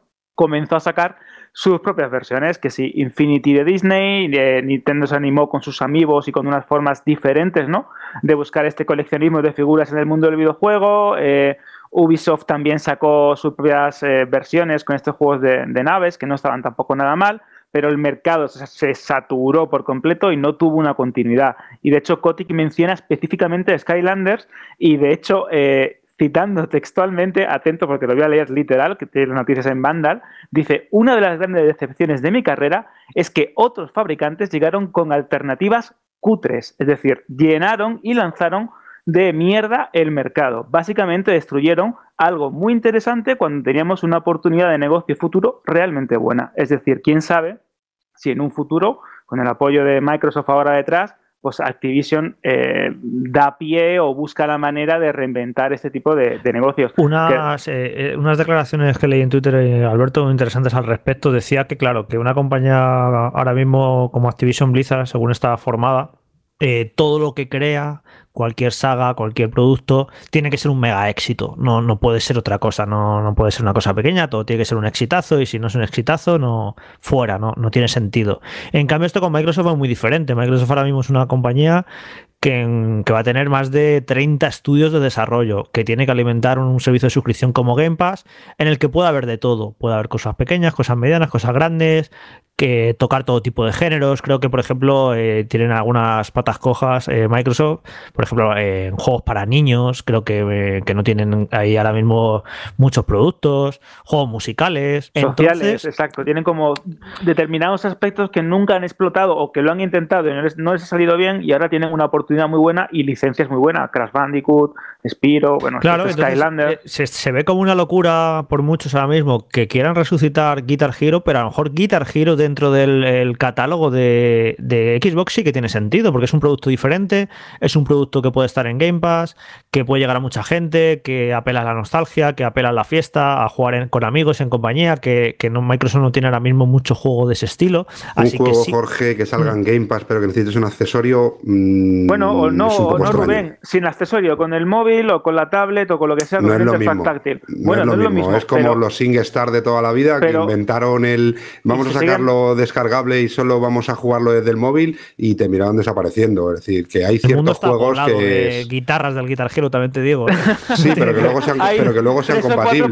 Bueno, bueno, pero cre crear habitante. esa compatibilidad no creo que sea tan complicada. Sí es, sí, es complicado, sí. El crear ciertas compatibilidades de algunos accesorios sí que es complicado. Pero bueno, oye, que si quieren hacerlo se puede hacer, hay fórmulas, vamos, sí. Y ya no solo eso, ¿no? También en la propia en, entrevista, Spencer, que me hace bastante gracia esto, menciona, pues aparte de Guitar Hero, eh, sagas y licencias eh, pues bastante concretas, ¿no? Como King's Quest, Exen, y que destaca una y otra vez ¿no? este tipo de sagas porque fueron muy importantes para él en, durante su infancia como eh, parte ¿no? de su introducción o de su rito ¿no? de iniciación en el mundo de los videojuegos. Y es curioso, ¿no? Porque estamos hablando de una gran compañía que, como comentabais al principio, está plagada de grandes sagas y grandes activos. Es que Activision o incluso Blizzard no son eh, compañías recientes o compañías que han tenido sus éxitos pues de los cuatro o cinco últimos años para acá. Tienen un legado enorme, tienen un baúl, ¿no? Un baúl, una, una serie de arcas del videojuego muy importantes que ahora con Microsoft y con la, como comentaba Jorge, con la oportunidad monetaria y con esa red de seguridad que te da una gran compañía, pues puedes buscar nuevas fórmulas, remasterizaciones de clásicos, nuevas secuelas o versiones de títulos que fueron en su día muy importantes para el mundo del ocio, del ocio digital y que ahora pues pueden tener una segunda oportunidad pues con la seguridad de tener una gran corporación como Microsoft detrás. Así que yo creo que también va a ser interesante, ya no solo la saga más concreta, los Call of Duty, los World of Warcraft, etcétera, o incluso Overwatch, sino esos juegos, esas perlas del catálogo que están ahí y que pueden tener una segunda vida o una nueva edad de oro en servicios como, como Game Pass. Claro, es que una cosa que me parece muy interesante es igual que cuando se compró Bethesda, ¿no? Y ahora decían, ostras, ahora eh, Obsidian, que de Microsoft, puede hacer un Fallout New Vegas 2. Quiero decir, ya volvía a ser la saga, la saga Fallout, ya era propiedad de Microsoft y Obsidian lo había comprado unos meses antes, bueno, unos años antes y tal. Puede volver a pasar lo mismo en plan de, es verdad que la inmensa mayoría de los estudios de Activision están dedicados por completo a, Call of Duty, porque es un juego con una barbaridad de modos de juego distintos y que requiere mucho, mucho soporte y demás. Pero ¿qué puede ocurrir? No sé, el Hexen que han mencionado, pues a lo mejor y de software puede hacer el siguiente Hexen, ¿sabes? Que por eso es muy interesante, ya no es solo eh, la saga en sí o la licencia en sí, sino es los grandes estudios que tienes tus propios estudios que ya habías comprado previamente, que te pueden ayudar también en un momento dado, ¿no? Pues a cooperar con esta nueva política que, siempre ha defendido Phil Spencer, de cooperación, de libertad, de comunicación entre estudios, que hemos, ha demostrado que funciona y que permite que haya una creación constante y un desarrollo constante de grandes videojuegos y que en los próximos meses veremos en Series S y en Series X cómo todo ese esfuerzo creativo, técnico y eh, corporativo, si lo queremos ver también así, que se hicieron en el 2017, 2018, 2019, vamos a empezar a ver ya esa, ¿no? esa germinación de grandes videojuegos, pues quién sabe con pues, Demonware, con Binox, con Activision Shanghai, con Raven Software, con Infinity War, con Toy for Bob, es que tienen muchísimo potencial, tienen grandes estudios y grupos de desarrollo. Es que personalmente creo que las posibilidades a día de hoy, teniendo en cuenta cómo está la industria del videojuego y de qué manera puede llegar a evolucionar, o incluso cómo las sagas que en un principio creíamos que estaban extintas, pues vuelven a revivir. A mí me dicen hace unos años que íbamos a tener ¿no? un Crash Bandicoot 4, pues no me lo creía y aquí lo tenemos. Pues creo que las posibilidades de esta adquisición, ¿no? de esta manera en la que Microsoft ha apostado por comprar Activision, ya no es solo voy a hacer Call of Duty de forma exclusiva para Game Pass, sino es que tengo una serie de activos, una serie de licencias antiguas y nuevas y un grupo de estudios que son muy importantes que me pueden dar el próximo pelotazo con total seguridad. Por cierto, Alberto, que no se me olvide que fue un dato interesante que dieron el otro día porque llevaba meses sin darlo y se estaba especulando. El número de suscriptores de Game Pass dijeron que ya son 25 millones, que no está nada mal. Es una audiencia grande, ¿eh? Y después, eh, también Microsoft lleva, o sea, la Xbox lleva como un par de años como volviendo a apostar súper fuerte por el PC gaming después de, no sé, ¿no? Como de tenerlo un poquito abandonado o como, o como que era algo que no iba con ellos, ¿no? Aparte del esfuerzo que han hecho para cambiar su imagen en, para los jugadores de PC durante los últimos meses, ahora acaban de, adquirir la compañía más importante del PC gaming de la historia, que es Blizzard. Si dan buen uso a cierta licencia, no sé, estoy pensando, imaginado, no sé, un, RPG mm, basado en StarCraft o Warcraft eh, creado por In Exile, ¿sabes? No sé, que tienen ahora mismo ahí un catálogo de, de licencias de las más importantes de la historia para los jugadores de PC. Muy interesante lo que dices, Fran, sobre el jugador de PC, que aparte de esta noticia de arrancar el 2022 con este megatón, desde luego, parece ser que el año, este que apenas hemos comenzado, va a ser bastante complicado y aquí nos lo lleva diciendo ya unas cuantas semanas Rubén sobre qué puede pasar a nivel de la industria en general sobre los componentes, la escasez de chips y materiales, qué puede ocurrir durante este todo este año. Pues bueno, pues eh, la noticia que también podéis consultar en la página web de Vandal, estas y muchas más, por supuesto, no hace falta decirlo, tiene que ver con el precio de las gráficas y los procesadores, porque precisamente precisamente por estas dificultades de chips y materiales, se, también no solo eso, sino el, encarecimiento del transporte con la subida de, de, las gasolinas o incluso las dificultades para hacernos con el poquito stock que hay, parece ser que uno de los principales fabricantes de chips del mundo, no es que parece ser, es que lo ha dicho, ha anunciado que va a subir sus precios. Y es que según el portal DigiTimes, TSMC, en un movimiento para nada sorprendente, por todo lo que estamos viendo y lo que hemos dicho, ha anunciado a sus principales clientes una subida de un 20% en el coste de la fabricación de chips, argumentando varios factores como la escasez de producto y mano de obra debido a la pandemia o al aumento del coste de los materiales en el transporte y otro tipo de logística. Esta subida de precio afectará, entre otros, a Nvidia y AMD, dos marcas estrechamente ligadas con el mundo de los videojuegos la primera siendo la más importante en lo que a fabricación de gráficas para jugar se refiere, mientras que la segunda, además de GPU y procesadores para PC, también la encargada de crear los corazones de PS5 y Xbox Series X y S. Si hablamos de las consolas, no vamos a ver un aumento de precio ni en PlayStation 5 ni en Xbox, que cuentan con ya precios cerrados a cal y canto, pero sin embargo, los que quieran comprar un PC durante los próximos meses o que lo quieren actualizar, es probable que se vea cómo los precios aumentan aún más si cabe, ya que ambas compañías dependen en buena medida de la fabricación de chips de esta empresa TSMC. Además, este incremento en el coste de fabricación de chips es probable que incremente los precios recomendados de las nuevas gráficas RTX 40 series de Nvidia o de los nuevos procesadores AMD Ryzen que lance AMD a lo largo de este año. Es decir, que para el mundo del PC principalmente eh, va a ser un poco complicado este año, Jorge. Bueno, esto quien nos esté escuchando y haya intentado o se haya planteado comprarse un PC en los últimos meses, pues ya habrá visto el infierno que es del precio de los componentes, especialmente de las tarjetas gráficas, que hace que se te dispare y que ahora mismo eh, querer meterse en comprar un PC de gaming eh, es un auténtico pastón. Había en los últimos años siempre estaba la disputa esa de cuánto te costaba tener un PC para jugar a la misma calidad que, en una PlayStation 4 o que en una Xbox One y pues siempre estaba pues por 400 lo hace, pues por 500 euros lo hace, pues no es tan fácil porque hay que añadirle la torre, hay que añadirle el ratón, no sé qué. Siempre estaba esta disputa. Ahora mismo no hay, no puede haber ese debate porque ahora mismo es carísimo eh, montarse un PC para jugar por las circunstancias, lo que, lo que está provocando de rebote que realmente el precio de las consolas y de las consolas de nueva generación es una ganga en comparación con lo que cuesta ahora mismo montarse un PC. Lo que pasa es que es una ganga, pero a su vez eh, son muy difíciles de conseguir.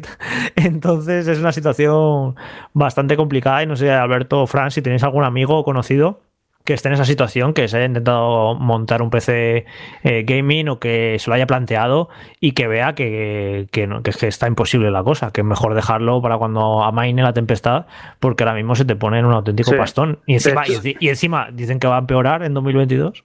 De hecho, Jorge, eh, uno de mis amigos, se compró hace poco una gráfica y tuvo que tirar de una de segunda mano porque no encontraba el modelo que necesitaba. Eh, con la RAM también hay problemas, con los SSD también y ya eh, con cosas tan pequeñas y normales como fuentes de alimentación, eh, placas base, casi cualquier componente relacionado con el mundo del PC y ya más si nos vamos al, al high-end, ¿no? a la máxima calidad de componentes, la carestía que hay, la subida de precios, las complicaciones que hay y la gente que también se aprovecha de esto, que está vendiendo ahora de segunda mano en, páginas o en aplicaciones de, segunda mano como Wallapop, etcétera, que también hay muchos que aprovechan esta situación, es una verdadera locura.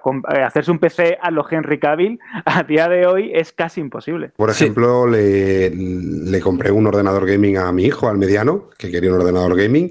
Eh, yo tuve que comprar un ordenador gaming con todo, pero no pude añadirle la gráfica. Bueno, era, tenía que dejar un riñón y el ojo derecho, entonces me ponía una gráfica del 1973 que decían que iba muy bien eh, para, que, para que fuera así. Es una locura. Yo, yo no lo había sufrido porque yo nunca he sido, nunca he sido de jugar con el PC pero ahora que lo he tenido que vivir en mis propias carnes, era imposible. Te pusieron a un precio una, normal. una ATI radio, ¿no? No, no, de momento lo, que he hecho una es. que, una no, se lo, FX. Se, lo he puesto, se lo he encendido con todas las lucitas con todo, lo he castigado sin que lo pueda tocar y de momento no se ha dado cuenta. Lo malo es cuando levante el castigo y quiera jugar al Doom, que lo puede jugar hasta en la lavadora y no pueda jugarlo. Pero bueno, nada, tendremos que buscarnos la vida, ¿no? Pero está la cosa complicada, la verdad. Es que el tema eh, va más allá. En el CES, que tanto Nvidia como AMD eh, anunciaron su, nuevas tarjetas gráficas, ¿no? Como de gama media, ¿no? Que en verdad gama media es en el mundo del PC gaming la gama de entrada, ¿no? Lo que te compras básicamente para poder jugar durante los siguientes años, pero sin gráficos de escándalo y teniendo que tocar ajustes y tal. Y era muy curioso que la tarjeta gráfica de entrada de AMD en lo que son las especificaciones técnicas, que sí, que después lo que es la arquitectura y tal variará y eso traerá una serie de optimizaciones, pero en lo que eran las características en bruto, era igual o peor en ciertos casos que el modelo equivalente de hace unos años, por todo esto de las casas de chips, de cosas que no pueden fabricar y tal. En el grupo en que me muevo, la mayoría son eh, más jugadores de PC que jugadores de consola, y la mayoría de la gente que conozco eh, salvo algunos que han tenido suerte, eh, siguen moviéndose con la Nvidia 1060, 1070, tal, que tienen ya sus buenos años a la espalda. Y que el tema es eh, que estamos como en una época a nivel de software súper bien en el PC, pero a nivel de hardware es un drama que no tiene pinta de solucionarse y sobre todo sin entrar en, en detalles muy concretos antes hemos estado hablando de una, de una consolidación, de, cómo la industria del videojuego se va convirtiendo en un oligopolio. La situación actual con los chips, en parte, viene provocada porque la fabricación de, de chips, sobre todo los chips de alta gama, es prácticamente un monopolio de esta, de esta empresa, de TSMC. Y luego también ha tenido que ver, eh, ya venía pasando ¿eh? en los últimos años, todo el minado de criptomonedas, que ha sido un boom especialmente en los últimos dos años y todas las gráficas las compraban para minar monedas. se, han se, han juntado una serie de catastróficas desdichas que han llegado a esta situación y todo esto lo que va a provocar es que el arranque, que esta generación de, cuando hablamos de generaciones de nuevas consolas, no solo implica que tal o cual compañía saquen su hardware como Microsoft y Sony, también significa que las empresas de videojuego aprovechan para dar un salto gráfico con sus productos, a lanzar nuevas sagas, por eso se habla de generaciones, ¿no? Y todo esto va a hacer que, claro, que se ralentice y que no pueda empezar tan rápido como en otras ocasiones, porque si la gente no puede comprar gráficas para actualizar su PC, si la gente no puede comprar PlayStation 5, si la gente no puede comprar Series X, pues las compañías van a ser cautas a la hora de sacar juegos de auténtica nueva generación. Así que todo esto va a lastrar eh, esta generación que creo que lo dijimos aquí hace unas semanas, que yo creo que, va a ser, eh, por todo esto, va a ser más larga de lo normal. Yo creo que esta generación se va a ir a los 10 años, seguro. Yo te quería preguntar si, vamos a tener un caso parecido a las de 360 y, PS3, con consolas que duraron mucho tiempo, que estuvieron muy amortizadas y que tuvieron un ciclo de vida muy extenso, pues en parte pues por la eh, crisis económica del 2008, por también una pequeña crisis de componentes, etcétera, etcétera. Sí, que yo creo que puede ser un caso similar. Mm, estaba pensando en eso, Alberto, que la generación de 360 y Play 3 duró más de lo normal por la crisis, la gran crisis económica que hubo eh, en 2008, que, eh, o sea, 2008, 2009, y bueno, dependiendo cada país, duró más o duró menos. En España la crisis económica, bueno, yo creo que, que, no la llegamos a superar del todo incluso. Eh, y sí, sí, toda la situación económica hizo que, que, se alargara un poquito más de lo habitual la, la, generación de Play 3 y 360. Y yo creo que en esta en la que estamos, eh, todo esto que, está pasando de las casas de componentes va a provocar que yo creo que vamos a estar con Play 5 y Series XS, pues también mucho más de lo habitual. Doy por hecho que habrá modelos Pro. Yo estoy seguro que a lo mejor si Sony tiene planteado lanzarlo, por ejemplo, ¿no? Si Sony tiene eh, planteado lanzar PS5 Pro a los tres años del lanzamiento de PS5, todo esto yo creo que, va a retrasar esa planificación. A lo mejor no vemos una PS5 Pro hasta dentro de eh, cuatro años eh, después del lanzamiento del original. O sea, estaríamos hablando que a lo mejor no vemos PS5 Pro hasta 2024. Eh, calculo. De hecho, hubo una noticia, Frank, creo que estabas de vacaciones y a lo mejor no la, leíste, que creo que es interesante. Dijo por ahí un insider que la nueva Switch, no, que no va a haber Switch Pro ya, porque ya no, merece la pena, y que la nueva Switch sería como la, la, continuación, ¿no? La nueva consola de Nintendo con todas las de la ley, la Switch 2 o como la llamen, que muy posiblemente la planificación eh, de Nintendo es lanzarla en 2024. Sí, sí, no era un insider, era un analista de la industria. Sí, de, hecho, no estaba de vacaciones, esa noticia la hice yo. Ah, vale. O- que- vamos, que no era Nintendo, que era MSX, porque solo te ha faltado fallar eso. es que ha sido, ha sido un buen puzzle lo de las vacaciones nuestras. Sí, sí, sí. Y que tendría sentido, ¿no? Que, que, quiero decir, después de lanzar un modelo que sí, que no ha cambiado nada y que no creo que lo haya comprado mucha gente que ya tenía una Switch, pero después de lanzar un modelo a medio gas en 2021 me parecería muy raro eh, sacar otro modelo ahora en 2022 y ya después, si el plan era eh, sustituir a la Switch en 2024, ¿qué vas a sacar? ¿Una pequeña mejora de la Switch en 2023? Es que a nivel de tiempo mm, ya como que no tiene mucho sentido. Sí, a ver si todo este tema de, los componentes se va normalizando y a ver si para 2023 estamos en una situación más o menos normal. Y entonces plantearse un 2024 en el que haya una Switch 2, una PS5 Pro y una Xbox Series, no sé qué nombre le van a poner, eh, si qué letras van a usar, si XX, se está liando un poco Microsoft con los nombres, es un poco raros, pero yo estoy seguro que veremos que veremos consolas Pro, si no es en 2024, es en 2025, pero estoy seguro que eso, que, esta generación, pues igual, va a durar un, un poquito más de, lo normal. Hay una cosa que antes eh, José, cuando hablaba de la noticia, decía que, que, bueno, que el precio de los componentes, el precio de las gráficas, hace que los ordenadores sean. eh, yo creo que no nos. Y que dice, bueno, las consolas está a un precio cerrado y tal. No me gustaría que pasara, ¿no? Pero si la cosa sigue así, si, eh, porque ya no es escasez de componentes, sino que esta escasez es tan grande que está haciendo que los componentes suban mucho más. No está la misma situación que cuando pasó con PlayStation o con Xbox, que decíais antes, que simplemente había escasez, pero no había tanta demanda, la tecnología no era eh, tan necesaria en todos los aspectos de nuestra vida. Ahora está haciendo que, que esa subida de componentes, esa falta de componentes, haga que los precios suban muchísimo. La materia prima está subiendo mucho, no solo de componentes, sino de todo en general, plástico, cobre, cartón, madera, todo. La mano de obra en China está subiendo mucho, el coste de la mano de obra es mucho más alto de lo que era antes. El transporte que decían que se iba a normalizar, eh, no solo no se ha normalizado, sino que hubo una pequeña bajada y ahora vuelve a estar por las nubes. Y además se junta con que esa semana empiezan la festividad del año lunar en China y están durante tres semanas totalmente parados y no hay envío de mercancía, con lo que después del año chino va a volver a haber una saturación de contenedores y todo esto. Eh, es posible que si esto siga así, el dólar que está como está, que no repunta y no mejora, no me extrañaría en el que en algún momento las grandes empresas fabricantes de consolas se tuvieran que plantear también hacer algo que no se ha hecho nunca, que es revisar el precio. Porque tampoco hay mucha posibilidad de bajar calidades de otra cosa. Oye, mira, me suben el precio de los microchips, pero he conseguido mejorar el precio del plástico. O he, conseguido mejorar el precio de otra parte importante, otro coste importante de la consola. Es que está subiendo todo. Es decir, que sería una cosa muy heavy y muy fuera de cualquier pensamiento y cualquiera que me esté escuchando dirá, ah, tan loco, coño, si el precio de las consolas está cerrado y no lo van a subir. Pero no sería descabellado ver que viéramos algún tipo de movimiento si la cosa sigue así parte de las consolas. Es, muy interesante esto que dice Rubén porque, bueno, sería, sería tan, tan impopular y se liaría tan parda. O sea, vamos a hablar a las claras. Que ahora dijera Sony que tiene que subir el precio, el precio de Play 5, ¿no? Respecto al lanzamiento. Se liaría tan parda y sería tan, tan, tan poco popular que, que yo creo que no lo harán.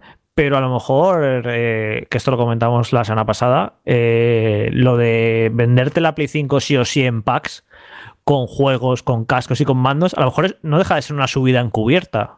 No, en este caso no, porque es una cosa que no hace Sony. Incita a Sony a que se haga, Claro, pero, claro, no hace sí, sí. Sony. es decir, no lo hace Sony, pero sí lo hace, porque te está obligando a las tiendas a ello. O sea que al final. bueno, sí, puede Está ser una vendiendo manera de decir accesorios- recuperar, ¿no? Bueno, accesorios, está vendiendo accesorios a precio de oro que, que el otro día lo hablaba yo con Saúl porque yo sinceramente aluciné lo que cuesta un mando de Play 5. Sí, sí, 70, 70 pavos. 70 boniatos. El, encima los que han sacado con colores eh, la semana pasada, que han sacado en tres colores nuevos, 10 son más caros de lo Sí. normal, cuestan 75 euros. Yo sinceramente flipé que un mando Un, cueste... Dual, un DualShock 4 costaba 60 pavos, ¿eh? Ya, ya, ya me parecía caro, pero ya 75 ya me parece de, de locos. Y un auricular 100 euros, que sí, inalámbrico y tal, pero, pero claro, que y no, entonces, bueno. Que, bueno, a lo mejor tú, Rubén, claro, que estás muy metido en esto, a lo mejor sí te lo puedes imaginar o hacer una idea, pero ¿qué márgenes tiene una compañía como Sony vendiendo mandos a 75 euros? Yo creo que tienen que ser sorprendentes, ¿eh? Bueno, más que con una consola, por supuesto, pero, pero los márgenes con los accesorios para las compañías que lo hacen son potentes, son grandes. Claro, un margen para una compañía como Sony estaríamos habiendo, estaremos hablando de un margen muchísimo mayor que la consola. No lo suficiente como para asumir pérdidas grandes por una consola, pero bueno, sí, los márgenes en los accesorios de las compañías son grandes. Y ya no solo de las compañías. Es decir, eh, PlayStation gana dinero con sus accesorios, pero también gana dinero con todos los accesorios que tiene licencia oficial de Nintendo, porque hay de Nintendo, perdón, de PlayStation, porque van con un chip interno, un componente interno que tienes que comprarle a, Sony también directamente, con lo que el sector del accesorio es un sector muy, muy rentable para las compañías eh, propias de esa tecnología. Pero da igual, eh, el margen que tendrán, es imposible recuperar una subida de un 20 ciento del coste de componentes de una consola, eh, por mucho que vendas eh, los mandos a, 69 o a 74. Tienes que vender muchos mandos para recuperar esa inversión, pero van por dos caminos diferentes. ¿eh? Esperemos que no y que no veamos eso en las consolas, pero si sigue la cosa como está, al final está subiendo todo. Mm, pues sería un momento extraño y, histórico, que ideal para este 2022, para también ser histórico por eso, en el que a lo mejor veamos incluso ciertos cambios de precio en algunas cosas. Calentito, calentito. Este 2022, entre una cosa y otra, que se anunciaba o se preveía eh, que iba a ser uno de los más importantes en cuanto a títulos, por la concentración de unos cuantos megatones a nivel de software, pues a ver qué ocurre también con todo lo adicional que está trayendo la pandemia y la situación mundial que no es poco complicada, la verdad. Ahora con Rusia y con todo lo que se está moviendo. En fin, que nosotros vamos a, centrarnos en el tema de nuevo rápidamente, pero mm, desde el punto de vista de vuestros comentarios, es decir, el tema que nos ha ocupado principalmente esta edición de hoy, que es la compra de Microsoft de Activision Blizzard. Eh, como dijimos, tenéis media horita de un Vandal Radio Express que se ha emitido esta semana, se ha publicado, con lo cual también podéis complementar esta información en caliente, como lo hicieron Saúl González y también Jorge. Y ahí, de verdad, hay algún comentario que nos han dejado los oyentes, Alberto, que estaría bien rescatar. De hecho, os invitamos que si queréis, por supuesto, seguir la conversación, el tema, el debate, como queráis decirlo, a través de los comentarios donde colguemos este programa, el número 19, evidentemente estáis totalmente invitados y rescataremos alguna cosa la próxima semana o simplemente lo leeremos y entre todos pues sacaremos conclusiones, ¿no? Cada uno a nivel personal. Pero vamos a rescatar alguno de esos mensajes que decía la comunidad, los oyentes de Vandal. Pues sí, tenemos por ejemplo el comentario de Luis Martínez Aragonés. Dice, ¿qué pasará cuando salgan las nuevas consolas? ¿Sony acabará enviando los kits de desarrollo a los estudios de Microsoft? También tenemos el comentario de The Crow que dice, si este movimiento sirve para limpiar toda la basura que se ha ido acumulando en Activision Blizzard a lo largo de los años, sin duda ya habrá merecido la pena. Bueno, y ya puestos a soñar, me encantaría que Raven Software dejase de ser un mero estudio de apoyo para Call of Duty y volviese a hacer grandes juegazos como el infravalorado Wolfenstein de 2009, Singularity, X-Men Origins, Jedi Knight y un largo etcétera. De hecho, es como comentábamos de Grau, esto de que tienes grandes estudios, tienes grandes licencias y tienes el potencial de poder hacer lo que quieras con ellas. Tenemos también el comentario de Juan64, que también está localizado en iBox, que dice lo siguiente: Sony y PlayStation se están alejando del mercado japonés. Veo muy difícil que a día de hoy pueda comprar estudios japoneses y sobre la noticia dudo mucho que Microsoft se gaste el dinero que se ha gastado en tener un estudio que sabe perfectamente que sus juegos van a salir en su sistema. Así que se ha gastado ese, si se ha gastado ese dinero es para que sean exclusivos. Como dices, que los Call of Duty los van a, los van a hacer vender muchas consolas que son exclusivos. ¿no? también su opinión sobre esto de las exclusividades ¿no? de Activision en, en consolas Xbox. También tenemos un comentario de Víctor Manuel Payán González que dice, aunque la idea lógica sería pensar que Sony debe comprar estudios para competir con Microsoft, el señor Jim Ryan ha cogido un camino muy diferente. Prefiere gastarse el dinero en exclusividades temporales, pagar para que los juegos no entren en Game Pass y cerrar Japan Studios. Tampoco apuesta por nuevas IP y prefiere un remake de The Last of Us o un Days Gone 2. Es la realidad actual de PlayStation. Y ya para cerrar tenemos también el de David M.A que dice, menuda compra. Creo que la clave de esta operación ha sido la compra de King. Se meten en los móviles por todo lo alto. Un grifo abierto de billetes. Pues no te falta razón, David, ya lo hemos visto. Más de 1.200 millones de eh, dólares recaudados en un solo año con un solo juego. Imagínate las cuentas, imagínate la cuenta del banco de Phil Spencer cuando termine este año. Lo que me imagino más, aparte de todo esto, evidentemente que todo el que nos escucha tiene muchas ganas de decir lo que piensa, así que nada, hacedlo, por supuesto. Que mi pregunta es, ¿qué va a pasar la próxima semana? ¿Habrá respuestas de Shirley, la Shirley pregunta, que ahora supongo que nos vas a comentar, pero también vamos a repasar los lanzamientos, las novedades en las principales plataformas de streaming.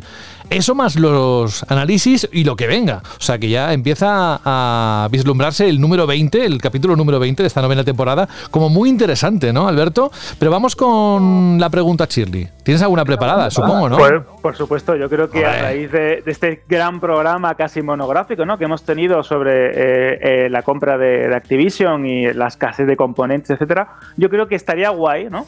Que los oyentes de Banda al Radio sacaran la bola de cristal y nos contarán cómo ven el futuro de la industria del videojuego tras este megatón y la actual escasez de componentes, de chips, etcétera. Así que yo creo que va a ser interesante. ¿Cómo veis el futuro de la industria del videojuego a corto, medio, largo plazo, como queráis? Y la actual escasez de componentes en las actuales consolas. Así que yo creo que es un tema que puede funcionar bastante y que seguro que va a dar eh, lugar a respuestas muy, muy, muy, muy chulas. Y como siempre, tenéis los caminos habituales. Vandal.net iBox o mensajes de audio que nos encantan a través de radio.vandal.net y cortitos, por favor, que tengamos espacio para todos. Eso, unos 30 segundos máximo para que podamos poner unos cuantos y sea dinámico, que al fin y al cabo también yo creo que en 30 segundos se puede decir muchas cosas. Quizás una pregunta tan amplia como esa, con una respuesta que puede derivarse en líneas y líneas, hacerlo condensadito y seguro que podremos escuchar unas cuantas opiniones, ¿vale? Y si no las leerá a través de iBox Alberto. Así que nada, has vuelto por todo lo alto. Yo estoy encantado de que haya vuelto la Chirly Pregunta. No puede haber un nuevo año, un 2022 sin la Chirly Pregunta. Habrá escasez de materiales y componentes, pero no puede faltar eso. Así que Alberto, te mandamos un fuerte abrazo hasta Málaga y te esperamos y te invitamos a que la próxima semana estés con nosotros en el próximo capítulo. Pues aquí estaremos. Un fuerte abrazo y hasta la semana que viene, José. Cuídate mucho. Adiós, Alberto. Y Franje Matas también lo mismo. Adiós con la manita. Hoy no hemos escuchado ningún sonido especial. Yo creo que ya lo escucharemos en los próximos programas. Ya sabes, ese momento especial tuyo al empezar un programa de banda al radio. Pero interesante ¿eh? todo lo que está pasando en la industria y lo que nos deja, lo que nos va a dejar este 2022 de reflexiones. Que esto yo creo que va a ser solo el comienzo, Fran. Sí, sí, sí. Eh, este año, bueno, ya lo comenzó en 2020, pero estos años que se vienen por delante va a ser un año de que la industria del videojuego va a ser al final de esta generación muy distinta como era antes. Bueno, oye, y que se me olvidó preguntarte, ¿qué tal la Series X? ¿Estás encantado? Pues, si te digo la verdad, no la he usado tanto. No, pero, pero algo sí, ¿no? A ver, sí, sí, sí, fue. No, pero porque has estado con el perro en el pueblo. Claro, claro, también. Es que es eso, es eso, es eso. Es eso. Ya la, la, semana que viene, porque esta semana te pongo otra cosita, la semana que viene ya le daré caña. Venga, Con lo que me hiciste es correr, cabrón. Con lo que me hiciste es correr, ya me dices eso. Anda, que tú también últimamente estás desatado, ¿eh? Ahora voy contigo. Fran, que un abrazo y hasta la próxima semana. Cuídate. Venga, una pierna, hasta luego. y una pierna en pie, un lo que sea, un codo. Y el desatado, eh, Rubén Mercado, que ha estado con nosotros todo el programa, pero es que era importante también que dieras tu opinión y tu punto de vista alrededor de algo que no es menor, ¿sabes? Bueno, pues sí, yo encantado, ya sabéis, de poder opinar y decir cosas. Eh, pero también digo, si ha empezado así el 2022, ¿cómo puede terminar? Yo no me lo quiero imaginar, pero puede ser un año guapo, guapo, divertido, divertido y, y con mogollón de cosas para hablar. Y eso nos gusta, claro. Sí, es que vienes por donde lo mires, va a ser un año, y lo dijimos hace ya unas semanas, que hay que estar sí o sí pendiente de la página web de Vandal y escuchando cada semana Vandal Radio, pero además es por lo, todo lo que vaya ocurriendo. Fijaos que no llevamos nada y todo lo que hemos comentado nos ha dado un programa entero, casi prácticamente la noticia de la compra. En fin, eh, Rubén, que ahora sí que sé que estás descansando un poquito más después de la vorágine de, de las Navidades. Un abrazo muy grande y quédate por aquí si quieres escuchar una canción ahora al final que tiene que ver con un juego de 2015 que se llama Undertale. ¿Te suena? Me suena, me suena. Sí, sí, yo ahí era joven todavía. Eras joven, sí, tenías pelo, ¿no? Un abrazo. En el lado derecho solo. Un abrazo, cuidaros. Chao. Y Jorge, próxima semana algún análisis? Supongo que sí. Se me ocurre, se me ocurre, bueno, es que el 28, el viernes, eh, la próxima semana sale el del Legacy de los eh, ladrones, ¿sabes? La, que sale para PlayStation 5 y luego también el, esto me lo tiene que decir eh, rápidamente Frank, que es el, el Pokémon, ¿no? Pero, pero se me ocurre, ¿eh? Así, mirando hacia adelante. Sí, sí, el lanzamiento gordo de, de la semana que viene y, del mes es el Leyendas Pokémon Arceus, que tenemos todo mucha curiosidad por a ver qué sale de aquí. Pues un juego así de visto desde fuera un poco extraño, ¿no? Una cosa muy diferente a lo que habían hecho hasta ahora. Y a ver cómo les ha salido el experimento. Yo sinceramente tengo muchísimas ganas de escuchar a, a nuestro analista Pokémaniaco por excelencia eh, que nos cuente qué le ha parecido. Bueno, me parece fantástico. O no, quién sabe. Eso será la próxima semana. Hasta entonces, lo mismo, Jorge, gracias por estar un capítulo más y quédate a escuchar Undertale, que vamos con una petición de un oyente, ¿vale? Ah, pues muy chula la música Undertale. A ver cuál ha elegido porque tiene varios temazos. ¿eh? ¿Cuál es la que tú dirías que te gustaría escuchar? Pues imagino que habrá elegido la, la más popular, la, pero a lo mejor nos ha sorprendido. Vamos a ver, vamos a ver por dónde sale. voy a leerlo. Hasta la próxima semana, Jorge. Hasta luego. Chao. Pues vamos con el correo que recibimos de Eggman. Dice, hola Vandalers. ¿eh? Eh, apuntando todas las derivaciones de Vandal que vamos diciendo en cada correo. Soy Eggman, un héroe de cáscara fina pero mucha yema. Así dice. Ya hace un tiempo desde el lanzamiento de Undertale y creo que sería buena idea acabar un programa escuchando esa canción que anunciaba la pelea más épica del juego. Como ya decían en el propio título al escucharla, sabías que ibas a pasar un mal rato, pero si lo superabas, la satisfacción era total. Esto me suena, ¿no? Otros juegos de los Souls, Sekiro y todo esto. Bueno, pues gracias por todo, dice Eggman, y un abrazo. Pues muchas gracias a ti por proponer este tema, que además creo que va a ser muy chulo de escuchar para cerrar este programa. Así que nada, solo deciros que Undertale, para aquellos, para ubicaros, es un juego de rol indie lanzado para PC y Mac en 2015. En 2017 salió para PlayStation 4 y PS Vita. Queremos otra PS Vita 2, por Dios. Y luego Nintendo Switch el 2018 es cuando se publicó. Y la canción que decía Eggman, y espero que sea la misma que se refería Jorge, es Megalovania que es la canción número 100 de la banda sonora de Undertale y se escucha cuando el jugador pelea contra Sans en la ruta genocida. Megalovania fue compuesta por Toby Fox en 2009 y precisamente la palabra viene de la combinación de megalomanía y Transilvania o Transilvania. Pues con esto nos vamos. Suena muy bien, subid el volumen. Y la próxima semana volvemos a encontrarnos aquí. Ya sabéis que tal y como están las cosas, nunca está de más escuchar una o por qué no varias veces Banda Radio. Saludos de José de la Fuente. Adiós.